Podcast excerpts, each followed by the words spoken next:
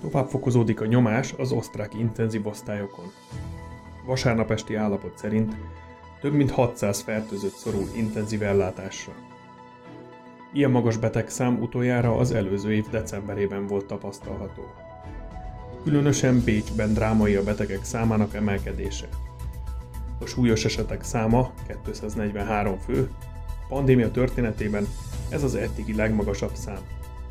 A belügyi és egészségügyi tárca ugyanitt vasárnap 2252 új fertőzöttet és 25 halottat jelentett.